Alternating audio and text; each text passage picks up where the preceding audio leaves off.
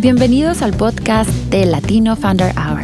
Each week, we invite you to spend an in depth hour with us as we speak with a Latino startup founder from somewhere around the world. Aquí conocerás esas historias de éxito y fracasos, retos personales y lecciones aprendidas. And we have fun. We're live every Friday at 11 a.m. Pacific Time. Tune in at startupradionetwork.com. O en versión podcast después del show. Escucha, Listen, aprende learn, y emprende. launch.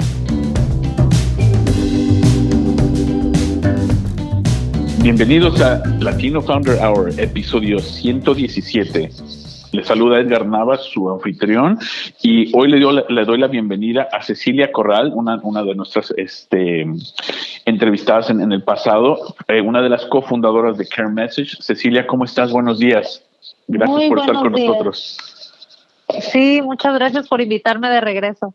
No, no, no, no, este, estamos muy entusiasmados y pues bueno, eh, nada más para la gente que no, no ha escuchado el episodio 21, que fue uno de nuestros primeros hace ya cerca de dos años. Eh, ¿qué- qué- Ceci- ah, ¿Quién eres tú y dó- dónde estás ahorita, Cecilia, por cierto?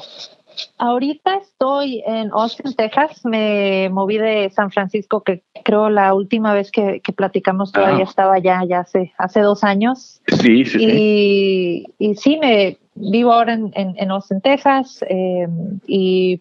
para platicarles un poquito sobre lo que es Care Message y, y- lo que hago yo en la, en la compañía. Eh, Care Message es una plataforma que ayuda a las clínicas a comunicarse con sus pacientes usando mensajes de texto y dentro de la compañía yo eh, superviso lo que es el, el área de ingeniería, de producto y de diseño. Entonces eh, me enfoco la mayoría de mi tiempo en, en ver los problemas que tienen las clínicas con las que trabajamos, encontrar maneras de, de crear productos que les ayudan a ellos a, ser más eficientes en lo que es su, su trabajo día a día y- y más que nada en mejorar la salud de los pacientes con los que trabajan. Ok, y, y estamos hablando de los pacientes del en, en- el, el, el underrepresented, ¿verdad? O sea, la- las minorías, lo- los, los Sí. migrantes, gente que normalmente no tiene acceso a la información o no tiene acceso a, a estos servicios por, por, por, por eso, precisamente, por falta de información o por falta de recursos económicos, ¿no?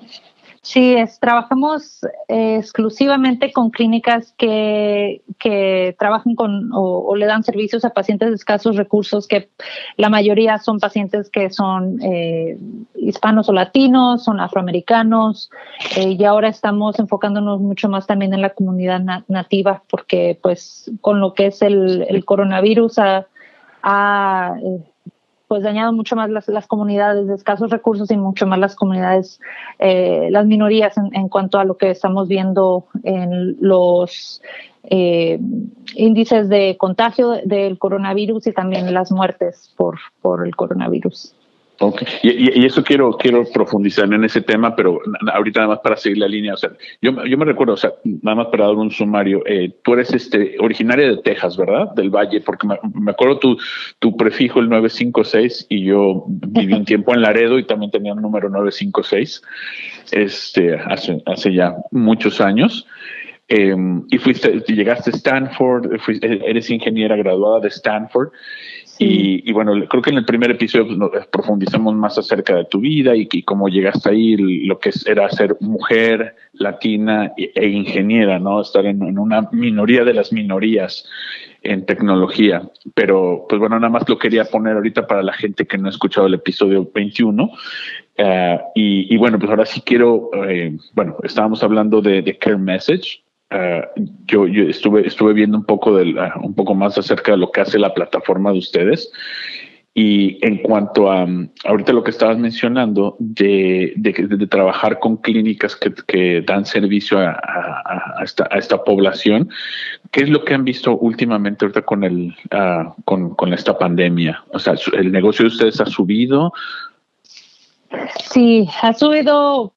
demasiado, que no es, no es una cosa mala, pero sí nos ha mantenido muy, muy ocupados. Ok. Empezó, eh, creo, la segunda semana de marzo, fue cuando empezamos a ver un crecimiento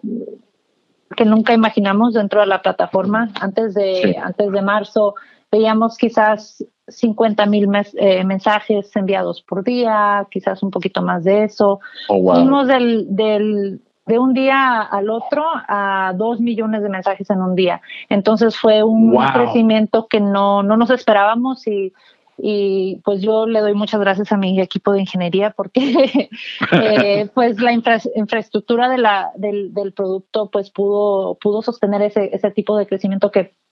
como dije no, no, no lo esperábamos pero a nuestras clínicas pues les llegó de un día para otro eh, hacer cambios eh, ya sea cancelar todas las citas en persona cambiarse a, a usar la telemedicina eh, tratar de ayudarle a sus pacientes a darles información. Por el primer mes de la, de la pandemia, nuestras clínicas no tenían acceso a los eh, exámenes de, de, los testing kits para, para el COVID y eh, fue un poco difícil porque el gobierno, en la página del gobierno de las clínicas comunitarias, decía que las clínicas tenían acceso a esos servicios y no era cierto. Oh, Entonces a nuestras clínicas les estaba llegando muchos, muchas llamadas de personas personas que se querían hacer el examen y no, y no encontraban dónde.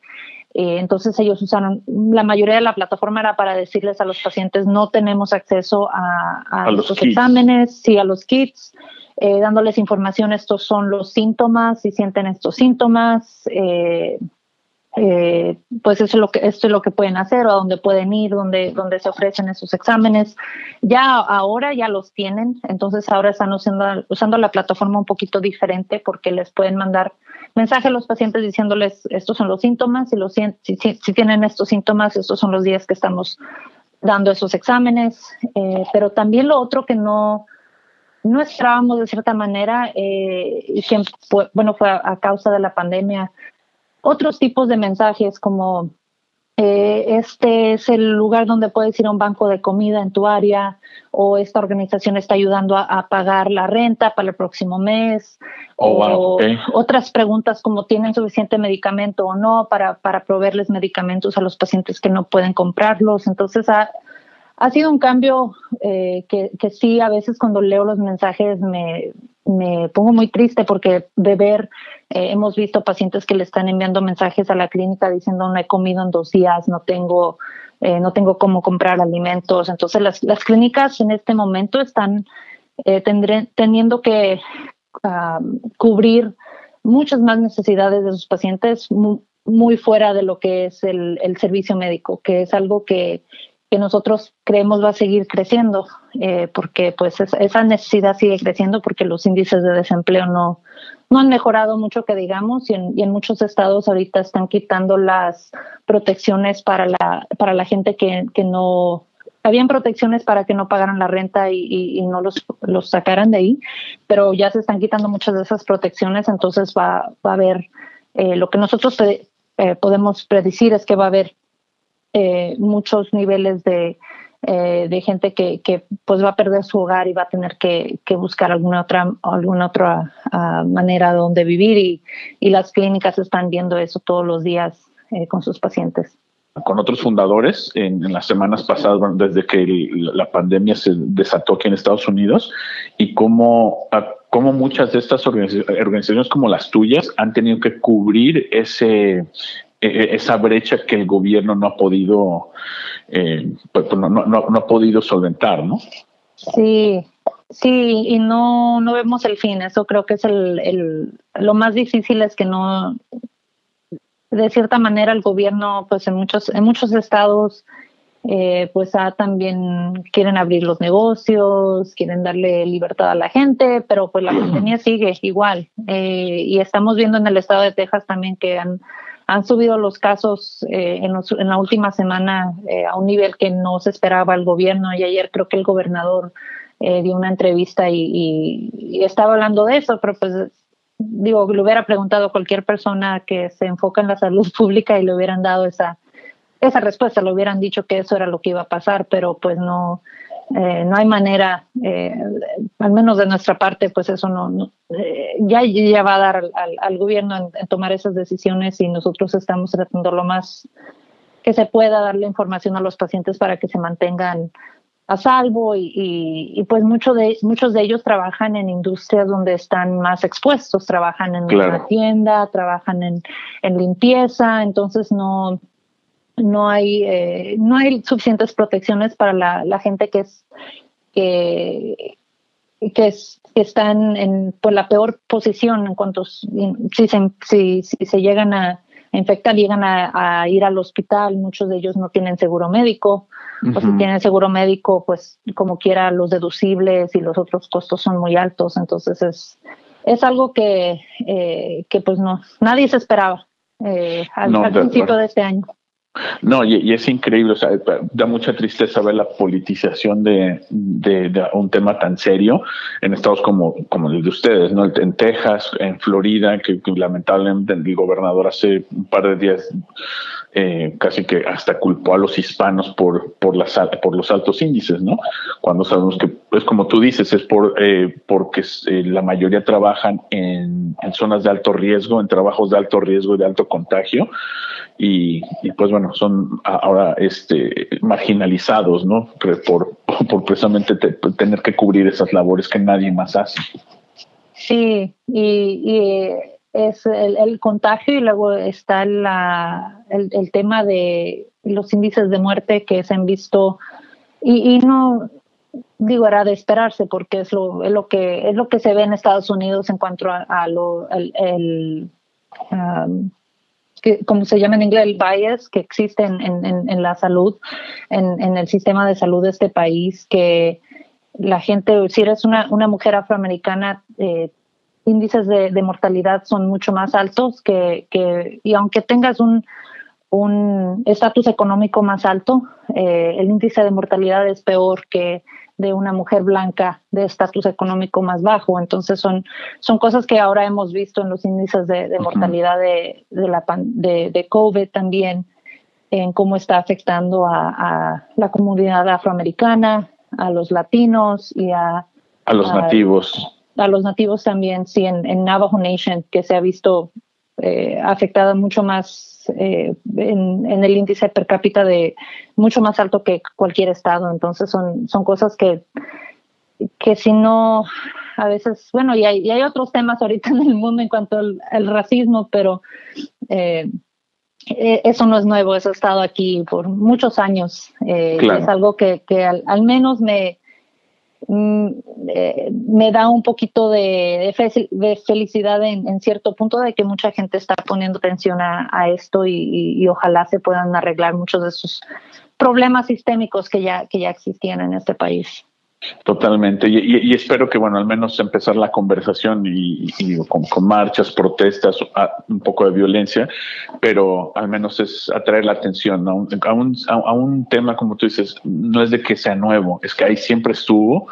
eh, pero pues ahora, o sea, con, todos estos problemas se agrandó y, está en un punto de ebullición al que, bueno, ahora, ahora sí necesitamos ponerle mucha, mucha más atención, ¿no? sí. Pero, pero oye, Cecilia, ya a ver, en, estábamos hablando de Texas también. En la mañana me desperté, estaba viendo las noticias y que el, hay el hospital de para niños en Houston ahora se está usando como, ah, como hospital para atender pacientes de COVID, ¿no? O sea, eso es, muy alarmante y seguimos, este, seguimos escuchando. Eh, bueno, de parte de los políticos seguimos escuchando así como que no, no, no, no, las, no, no están sonando las alarmas. ¿Tú, ¿Tú qué piensas al respecto? Sí, eso aquí, sé que por lo menos aquí en Austin, desde que empezó todo esto, empezaron a designar ciertos hospitales que se iban a usar exclusivamente para, para los pacientes de, COVID. Y pues hablamos anteriormente, yo crecí en el, en el Valle del Río Grande, en McAllen, eh, en esa área, y es, y es un área que históricamente también no ha tenido mucho, mucho acceso a, a, la salud. Eh, hay un poco hay unos cuantos hospitales y, y, no hay suficientes doctores para el número de personas que, que viven en esa área y, lo más alarmante es, es, que la gente creo que no se da cuenta en áreas como esas que no hay suficientes ventiladores, no hay suficientes camas de cuidado intensivo. Y, y en, la, en el área donde yo crecí, en el, en el sur de Texas, hay mucha gente indocumentada que no puede físicamente no pueden eh, salir de esa área, no pueden, si, si salen y regresan a, México los que son mexicanos, no, pueden regresar a Estados Unidos, sí, y, y, no pueden, hay, hay eh, checkpoints del Border Patrol que no dejan que pueda alguien salir de, de esa área y ir a San Antonio o ir a Houston o ir a alguna otra parte del estado. Entonces no, eh, eh, eso es algo que, no sé, que no creo yo que la gente ha, creado esa conciencia de, darse cuenta de que en, esa área particularmente no hay suficientes ventiladores, no hay suficientes doctores y para el número de personas que viven en esa área eh, va a ser devastante. Si, si, si más gente se infecta, va, va, va a crear un, problema muy grande y eso es desde el comienzo de lo que se hablaba, de los, el número de ventiladores y de camas de cuidados intensivos que existen en el país, ya desde el comienzo se sabía que iba a ser muy bajo eh, para el número de personas que se podían infectar. Y ahora en, ciertas áreas donde ya eh, desde antes de la pandemia no había suficientes recursos de, salud, eh, va a ser todavía peor. Y, pues la verdad que no hay, no hay mucho que se pueda hacer para prevenir en, en este punto eh, y porque el gobierno, pues como decía anteriormente, no ha ayudado mucho en... En, concientizar, ¿no? Sí, sí. Sí, no, y, y, eso, mira, hay otro tema ahí, hablando del valle de Texas, el sur de Texas, como tú dices, la gente no sabe que hay un, que se llama un checkpoint, ¿no? Entre la frontera y, y, el resto del país, ¿no? en la milla 20 por ahí más o menos, ¿no? Eh, donde eh, o sea, está el, es un checkpoint del Border Patrol, donde si tú cruzas en carretera por Laredo, McAllen, Brownsville, tienes que pasar por estos checkpoints. Otra vez es otra garita de, de chequeo, únicamente de, de chequeo uh, de, ciudadanía, para seguir hacia el norte, no hacia San Antonio, bueno, y ya, hacia el resto del país. Entonces, eh, un problema que se ha escuchado en, en el sur de Texas, en, en, la, en, las fronteras, es que la gente también sabe que la, mucha gente que vive en la frontera y que sí tiene papeles o que es ciudadano, eh, cruza todos los días a hacer compras, a, ir al doctor, a los veterinarios. ¿Por qué? Porque los servicios son mucho más baratos, las medicinas son mucho más baratos, las consultas médicas. Ah, y eso te lo digo porque eh, mi, mi, familia conoce muchos doctores en la, eh, en la franja fronteriza de los cuales eh, su clientela es 90 o más por ciento eh, son ciudadanos, o bueno, gente que no ciudadanos, pero gente que vive en, eh, el lado americano. Entonces, ¿qué es lo que pasó cuando la, pandemia empezó? tú sabes, ¿no? ¿no? Vamos a decir que cerraron la puerta a, México. Ahorita solamente en, por, por frontera solamente puedes cruzar ciudadanos americanos y residentes legales, nada más no pueden cruzar este, eh, con eh, ciudadanos mexicanos o de otros países con visa legalmente, ¿no? Eh, ¿Y qué es lo que ha estado pasando? Que toda esta gente, mucha gente incluso infectada, estuvo yendo en los inicios de la pandemia para comprar su papel de baño, hacer su, su despensa, todo, porque también es más barato. Y ellos fueron los que fueron transmitiendo ahora a estas comunidades que incluso tienen menos recursos y son y, tú mismo lo dices, no tampoco tienen la capacidad en, cuanto a ventiladores para, pues, para poder este, soportar una, un golpe así de, en, el tema de salud. ¿no? Sí, no, y, eso se, se sigue viendo y, creo que vi hace algunos días, eh, porque pues tengo todavía mucha familia, amigos que, que viven en la frontera, ya sea en el, estado, en, el lado de los Estados Unidos, en el lado mexicano, y, y, y ahora pues se ha, puesto el, gobierno mexicano un poco más estricto también en cuanto a quién dejan entrar a México eh, por, por, por esa misma situación que mucha gente estaba yendo de los Estados Unidos a a comprar despensa, a comprar, eh, y, todo lo que se había visto en los Estados Unidos, que las tiendas pues no tenían papel de baño, no tenían servilletas, no tenían cloro, no tenían todas esas cosas. Eso se pasó a México porque mucha gente cuando ya no podían comprar en Estados Unidos, fueron a México y, trataron de hacer lo mismo. Entonces el, el, gobierno mexicano empezó a poner también pues más eh, eh, más presión restricciones. en, restricciones. en, quién podía entrar a México para, para hacer compras o para hacer otro, otro tipo de, transacciones. Y, y sí, pues mi familia cuando, cuando estábamos creciendo, eh, pues no teníamos nuestro seguro médico viviendo en Estados Unidos y, y, los servicios médicos, mis papás iban a México y ahí era donde ibas al doctor, donde ibas al dentista, donde ibas a comprar eh, lentes de contacto, o sea, todo, todo se hacía en México porque era, era, era mucho más fácil, ya bueno, después en los años 2006, 2008, por allá que empezó la, eh, la guerra contra el narcotráfico ya se puso un poquito más difícil y muchos de los doctores que nosotros eh, que nosotros conocíamos, el, el, dentista que fue el dentista de nuestra familia toda nuestra vida eh, de Reynosa se tuvo que venir a Estados Unidos porque habían secuestrado a su hijo, entonces ya e, eso es otro todo otro todo otro problema, pero ha sido ha, sido difícil ver todo cómo todo esto ha cambiado la la manera en que la gente puede vivir su vida día a día en, en, en lo que es la frontera entre, entre Estados Unidos y México. Y, sí, y, bueno, ese es otro tema, este, o sea, para, para profundizar, muy interesante para la gente que no, o sea, nunca lo, ha experimentado, lo ha visto. Eh, es, es, como, son dos mundos aparte, muy, muy diferentes, separados por una línea imaginaria, ¿no? Que, el, ser humano trazó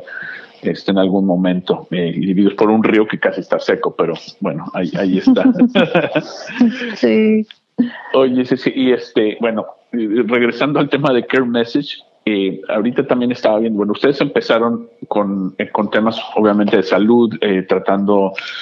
de, cerrar esa brecha de comunicación entre el, proveedor de salud, las clínicas, como tú dices, y el, y el usuario, ¿no? que no tenía acceso, no sabía ni por dónde empezar. Y, me acuerdo que em, empezaron con temas muy generales como la diabetes ¿no? y este, otro tipo de enfermedades a las cuales somos susceptibles. Y ahorita pues estamos hablando de este, ¿no? el, el COVID-19. Pero ¿qué, en, en qué otro sentido se ha evolucionado la plataforma de ustedes? Ahorita estamos enfocándonos mucho en lo que es el eh, referidos que da la clínica a especialistas fuera de la clínica y lo que estamos tratando de hacer es ayudar la manera en que pueden proveer un cuidado al paciente más comprensivo, o sea, que, que, cubra todas sus necesidades. Y ahí es donde también entra lo que estaba platicando sobre lo, las necesidades que tiene el paciente de, comida o de vivienda. Eh, entonces también estamos trabajando en un proyecto para ayudar a las clínicas a, poderle pedir a los pacientes ese tipo de información más frecuentemente. En inglés se le conoce como Social Determinants of Health y muchas de nuestras clínicas eh, pues le dan una encuesta al paciente cuando viene a su cita, quizás cada seis meses o una vez al año y le hacen preguntas como eh, que si ha le falta comida o si, o si no ha podido pagar su renta. Le hacen esos tipos de preguntas a, los pacientes y, y,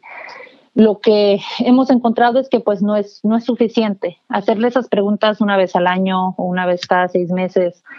puede haber sido que el paciente ya no tiene dónde vivir porque esa necesidad la tuvo hace tres meses y tú le estás preguntando tres meses después. Claro. Entonces, como el, eh, y eso lo teníamos planeado hacer después, pero con la pandemia fue algo que, que nos hizo eh, cambiar las prioridades en lo que nos estábamos enfocando y, traer ese enfoque a, lo, a la, al bienestar del paciente eh, y, ver completamente qué es, cuáles son sus necesidades clínicas y no clínicas y cómo podemos incorporar eso a, lo que la clínica está viendo, lo que la clínica sabe sobre, sobre el paciente y la manera en que la clínica también le puede proveer recursos que no son médicos, eh, porque muchas de las clínicas sí tienen a trabajadoras sociales o, community health workers, que, que, que son eh, personas que trabajan en la comunidad y ayudan a, las personas a, a accesar diferentes tipos de recursos.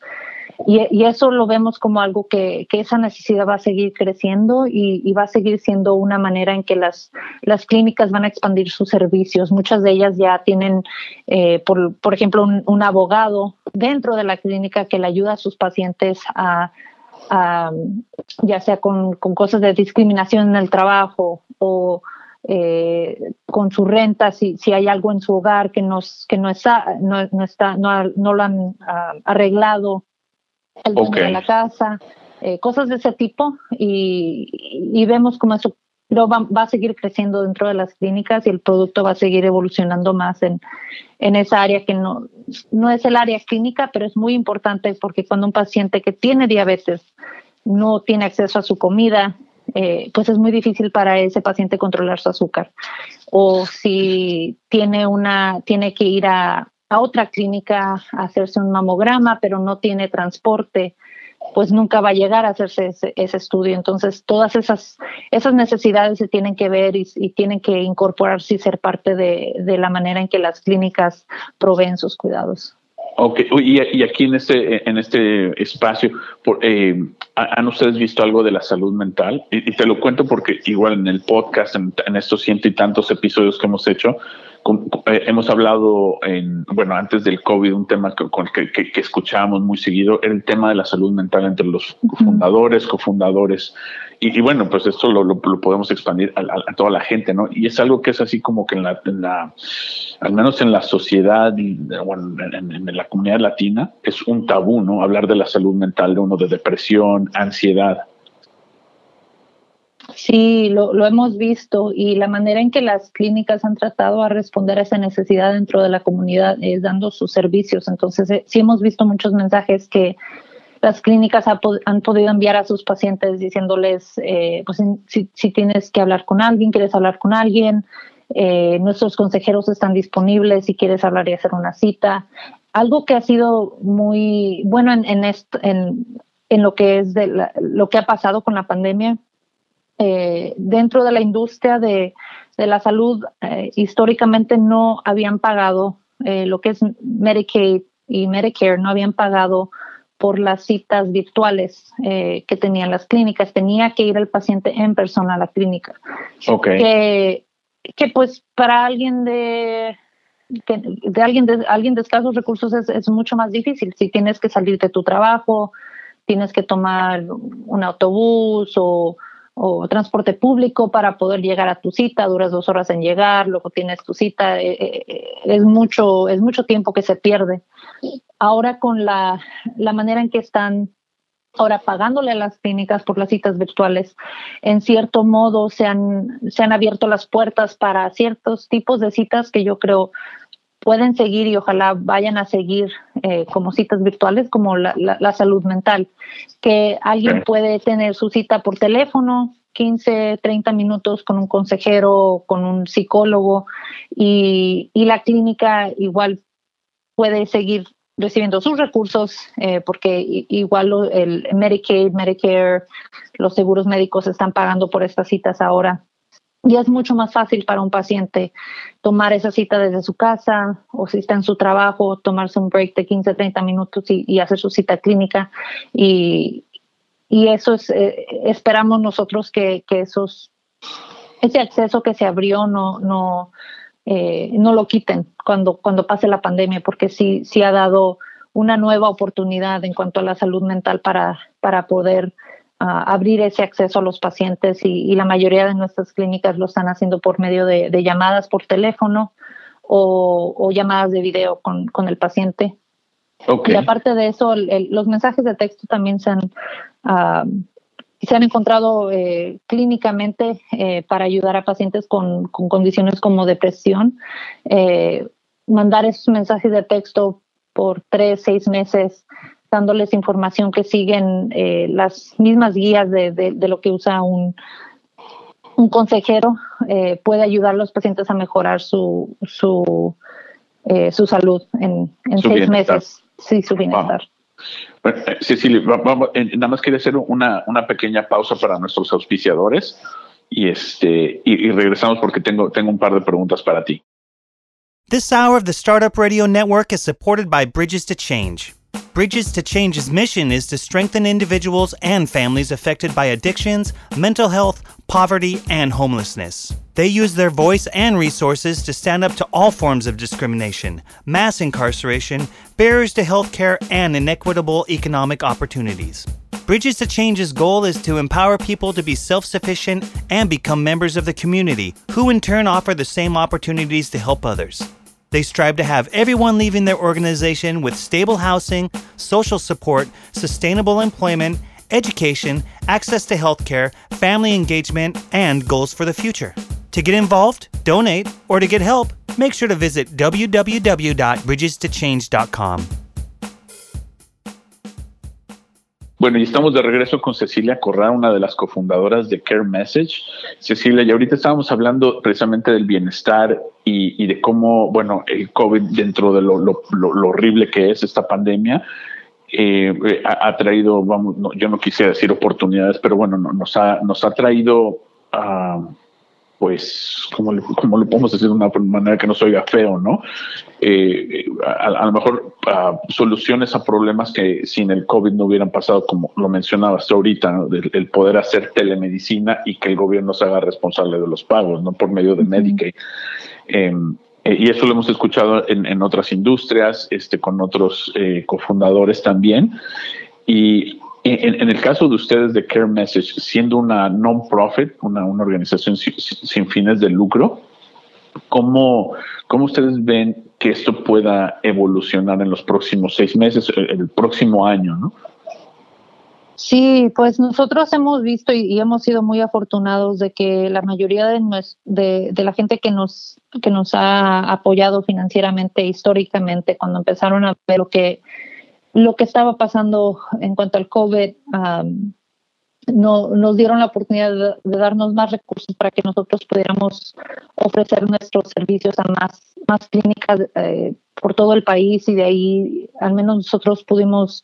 eh, ofrecer nuestros servicios a 100 clínicas más que, con oh, las que nunca habíamos trabajado. Eh, nos, nos agregó otros casi dos millones de pacientes que, que pudimos poner en el sistema. Y, y, yo creo que lo que hablaba de esto anteriormente sobre lo que es el, racismo en, la medicina y creo que es algo que la gente también está poniendo mucha atención y, y, en, ciertos, en ciertos modos eh, lo veo también en, en, cosas que quizás puedan parecer un poco pequeñas, pero eh, tomo el ejemplo de la, de la telemedicina. Eh, cuando nuestras clínicas estaban tratando de encontrar qué plataforma iban a utilizar, nosotros eh, empezamos a tratar de ayudarlos a, usar las plataformas y lo que yo hice fue cambiar mi celular al, español y tratar de utilizar estos sistemas y, encontraba que pues no los botones en inglés, las instrucciones en inglés y, y, eso lo hemos visto en, muchos tipos de, tecnologías que las clínicas han tratado de usar que no son accesibles a personas que hablan que hablan español. Yo sí lo que yo espero lo, o, lo que quiero que ojalá más de la gente eh, pueda concientizar y, darse cuenta que que la única manera en que vamos a, resolver muchos de estos problemas sistémicos dentro de la, de la salud y de la medicina es es ver ese ángulo de, de cómo estamos creando productos, estamos creando tecnologías, estamos creando programas sociales que a veces no resuelven el problema para gente que, que alguien que es de, de, algún tipo de minoría, porque hay alguna exclusión en la manera en que, en que, en que se pensó en la solución. Entonces, claro. eso es algo que estamos viendo mucho de dentro de la de la, gente que da donaciones a organizaciones eh, no, gubernamentales, que están ahora pensando en, eh, en apoyar a organizaciones que han sido creadas por fundadores que vienen de esas mismas comunidades, que es algo que no habían... Eh, ciertas organizaciones sí ponían atención en esas cosas antes, pero ahora es, es, es, algo que es necesario, es algo que si no estás pensando en cómo apoyar a un, a un fundador latino, a un fundador afroamericano, eh, ya no, no les están dando ese pase a, las personas de que pueden decir, pues no existen o, o no hay personas eh, que están creando soluciones que vienen de esas comunidades. Eso, eso, eso ya no es, ya no es, eh, ya no es la situación y pues no era históricamente, pero ahora hay mucha más presión para que el dinero llegue a las manos de las personas que están creando soluciones que vienen de esas comunidades y que sí pueden crear, eh, al menos lo que yo pienso, van a crear las, las verdaderas soluciones que van a resolver estos problemas, eh, mucho más que alguien que, que nunca ha vivido esas experiencias. Totalmente. No, eso, y eso me encanta, y te lo voy a decir yo como, bueno, soy el host de aquí del, del podcast, pero soy el fundador de una eh, de, de Clica, eh, y nosotros precisamente empezamos la compañía hace cinco años eh, y, bueno, pues salimos a, ya sabes, a tratar de, levantar fondos y todo, pero nos encontrábamos con esa situación de que hacíamos nuestro pitch de crear una plataforma para democratizar el acceso a servicios fintech, entre comillas, de telecomunicaciones y financieros para la gente de escasos recursos. Un servicio gratis, totalmente para el usuario, creado por nosotros eh, con el, eh, ya, hablando en términos técnicos, el, user experience asignado para nosotros, o sea, para un problema real. Y, y, nos que la, o sea, yo me acuerdo en todos los boardrooms que fuimos con los VCs, tanto en California, en Oregon, en Seattle, la gente nos queda viendo así como que a poco ese es un problema y a poco hay dinero ahí en esas. sí, es un problema de cuarenta y tantos billones con B de dólares y es un problema porque eh, a nuestra gente le roban eh, cada, vez que tienen que ir a una tiendita y tienen que pagar dos, tres dólares para pagar estos servicios, etcétera, etcétera, ¿no? No, no, no los voy a aburrir con, con, con, con nuestro pitch en Click, pero pues sí, nosotros creamos esta plataforma precisamente para que ese usuario tenga acceso a ese servicio como tú y yo, acá en nuestras sillas de, este, de, de, de oro y plata, en su celular, o sea, que puedan hacer esos servicios 24/7 completamente gratuitos eh, y, lo pueden hacer así, en, dos o tres toques, ¿no? Entonces, pero eh, eh, estamos hablando de hace cuatro o cinco años y, la gente no entendía, ¿no? Sobre todo los vicios, porque como tú dices exactamente, tú no puedes entender un problema si nunca lo has vivido o, no nada más, a lo mejor no lo hayas vivido porque yo tuve, bueno, no la fortuna de pues no, no haber pasado así, pero al menos la, tener la experiencia de, de verlo en otras personas, ¿no? Sí, sí, eso es lo que, lo que ha faltado, porque nosotros también, toda la gente en lo que es la salud va a querer su aplicación móvil y, nosotros decimos, pues, pero ¿qué tal los pacientes que no usan aplicaciones? ¿O qué tal eh, mi mamá que nada más usa Facebook y WhatsApp y de ahí no, las demás aplicaciones no, no las usa? Y el mensaje de texto le llega a todos. Entonces eh, fue, fue un, eh, sí, sí, muchos, muchos no, muchos, eh, mucha gente diciéndonos que no sabemos lo que estábamos haciendo y, nosotros pues enfocados nada más y a seguir haciendo el trabajo y, y, así hemos seguido, pero sí ha sido, sí ha sido interesante uh, hasta con personas que nos habían dicho no originalmente y tres años después volver a tener la, una conversación con ellos y, y que llegan a ese momento de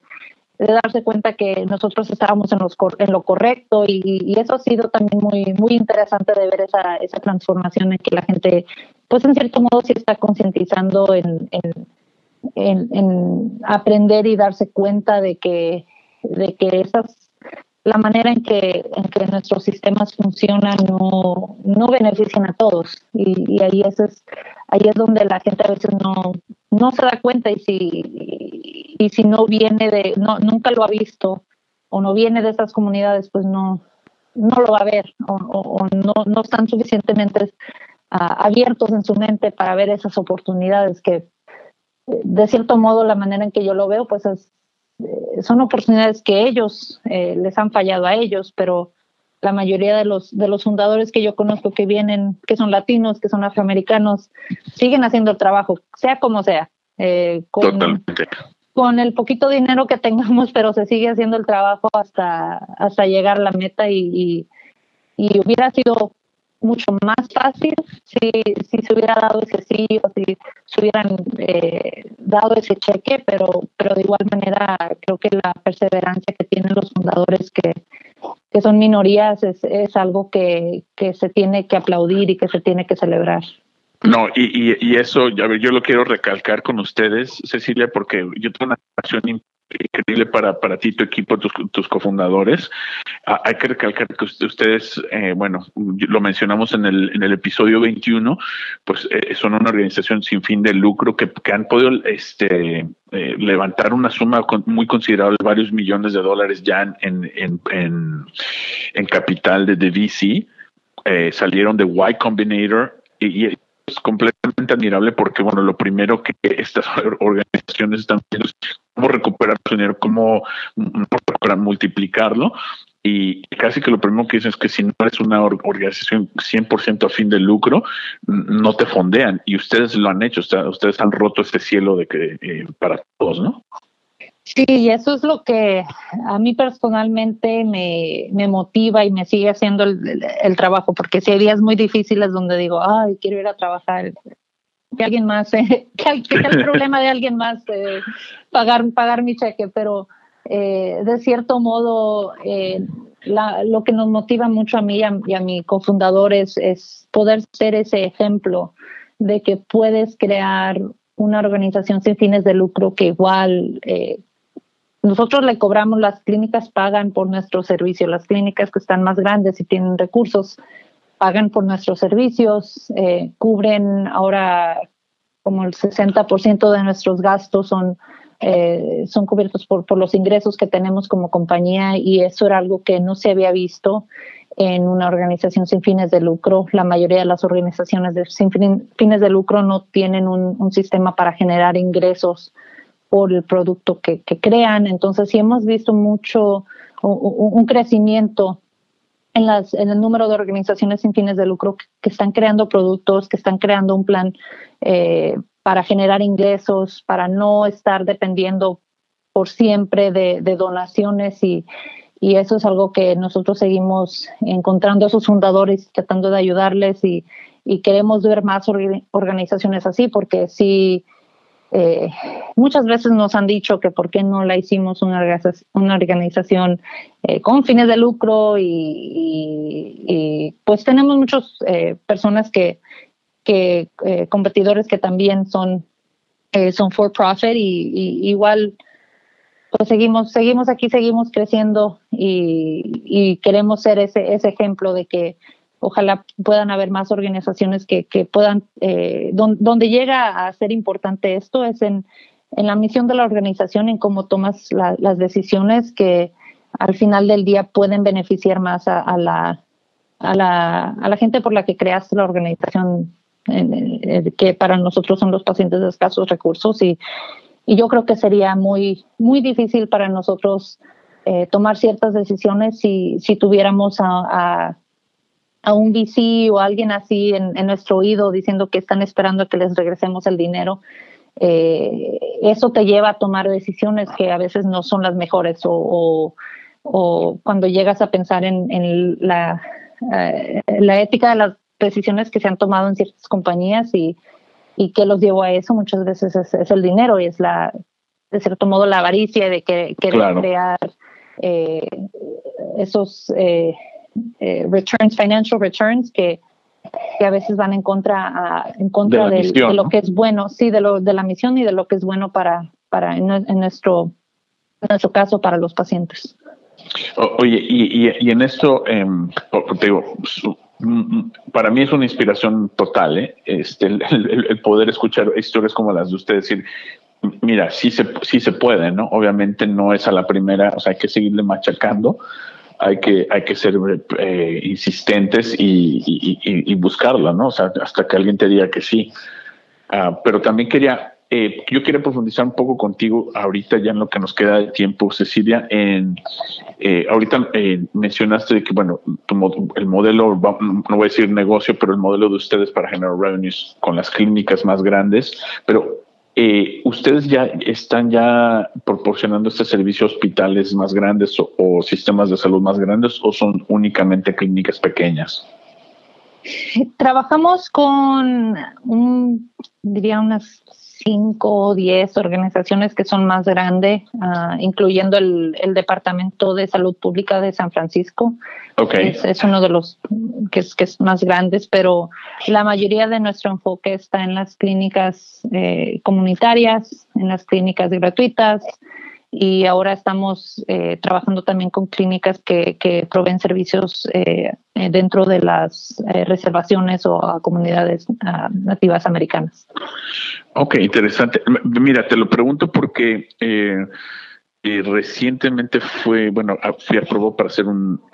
board member en una organización de salud, una de las más grandes de, aquí de la región y, obviamente ellos están tratando de, de, cerrar también esa brecha, ¿no? del acceso a la, al acceso a, al salud y, el bienestar, también lo que es medicina proactiva para las comunidades que, que no han sido servidas en, muchos años, ¿no? Entonces, eh, una de las principales cuestiones es para ellos es cómo le hacemos, o sea, número uno, cómo llegamos a ese cliente, cómo creamos esa esa, ese puente de, de confianza y, de información últimamente, ¿no? Porque puede ser, digo, yo ahorita no tengo la respuesta porque apenas estoy, me estoy involucrando eh, en, en, en, la, en, la, parte de servicios eh, de salud,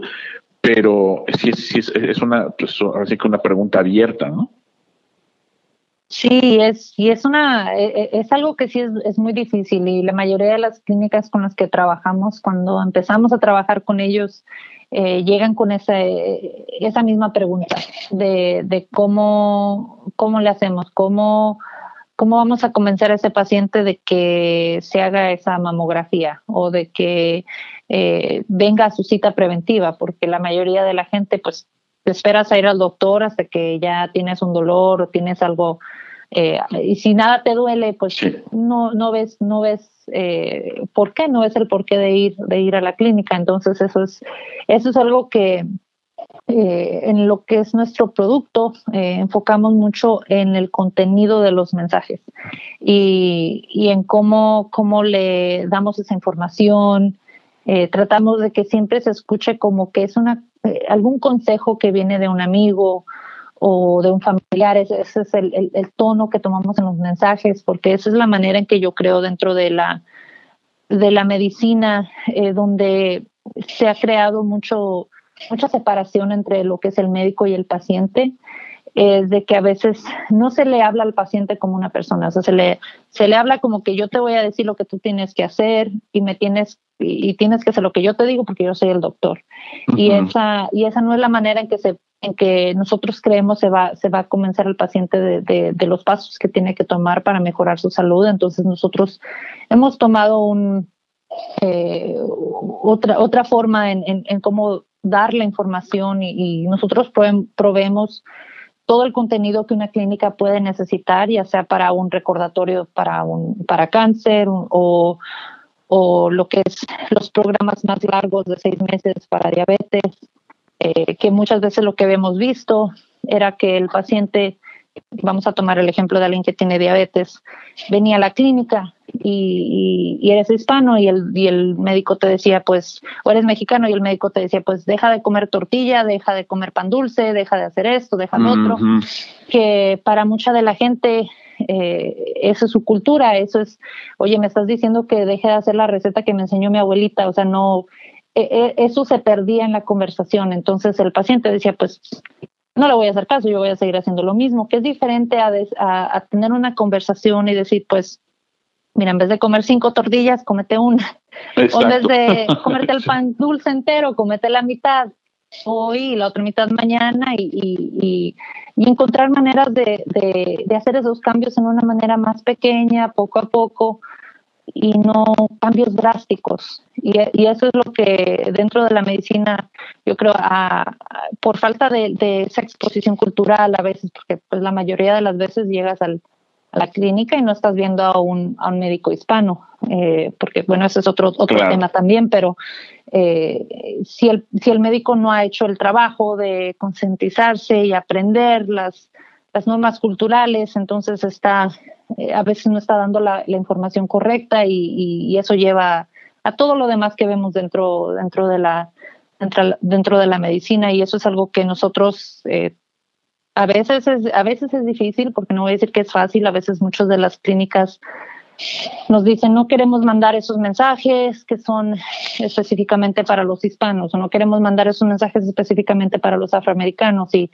y nosotros tenemos que darles esa educación a las clínicas a veces también eh, de por qué es importante que, que no no traten de darle la misma información a todos, porque ahí es donde, donde hemos llegado a, a donde estamos ahorita y es importante ver al paciente por lo que es y lo que le importa a ese paciente y, más en el tema cultural, que eso se tiene que tomar en cuenta cuando estás dando información de salud.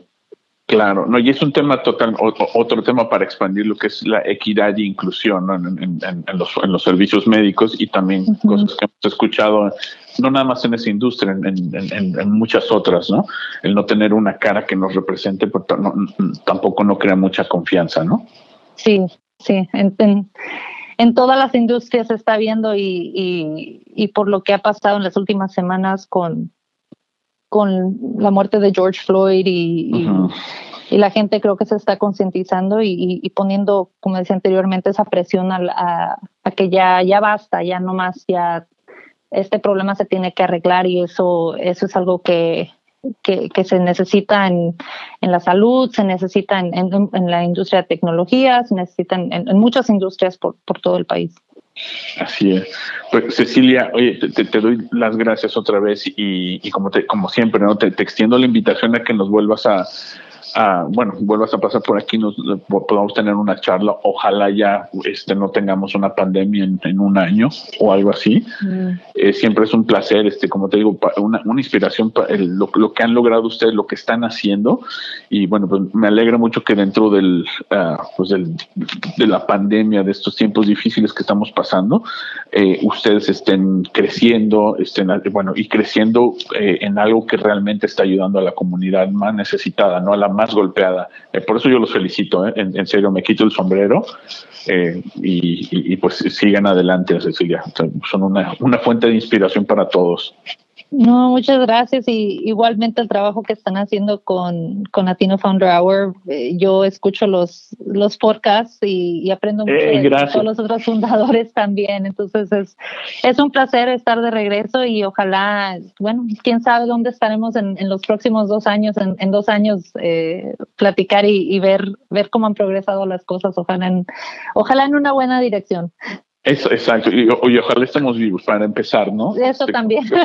para empezar por ahí. Cecilia, un abrazo. Te, mandamos hasta Austin, Texas. Que estén bien. Por favor, manténganse en sus casas y, y cuídense mucho por allá. Igualmente, muchas gracias. Gracias. Gracias a todos por escuchar Latino Founder Hour, episodio 117 con Cecilia Corral.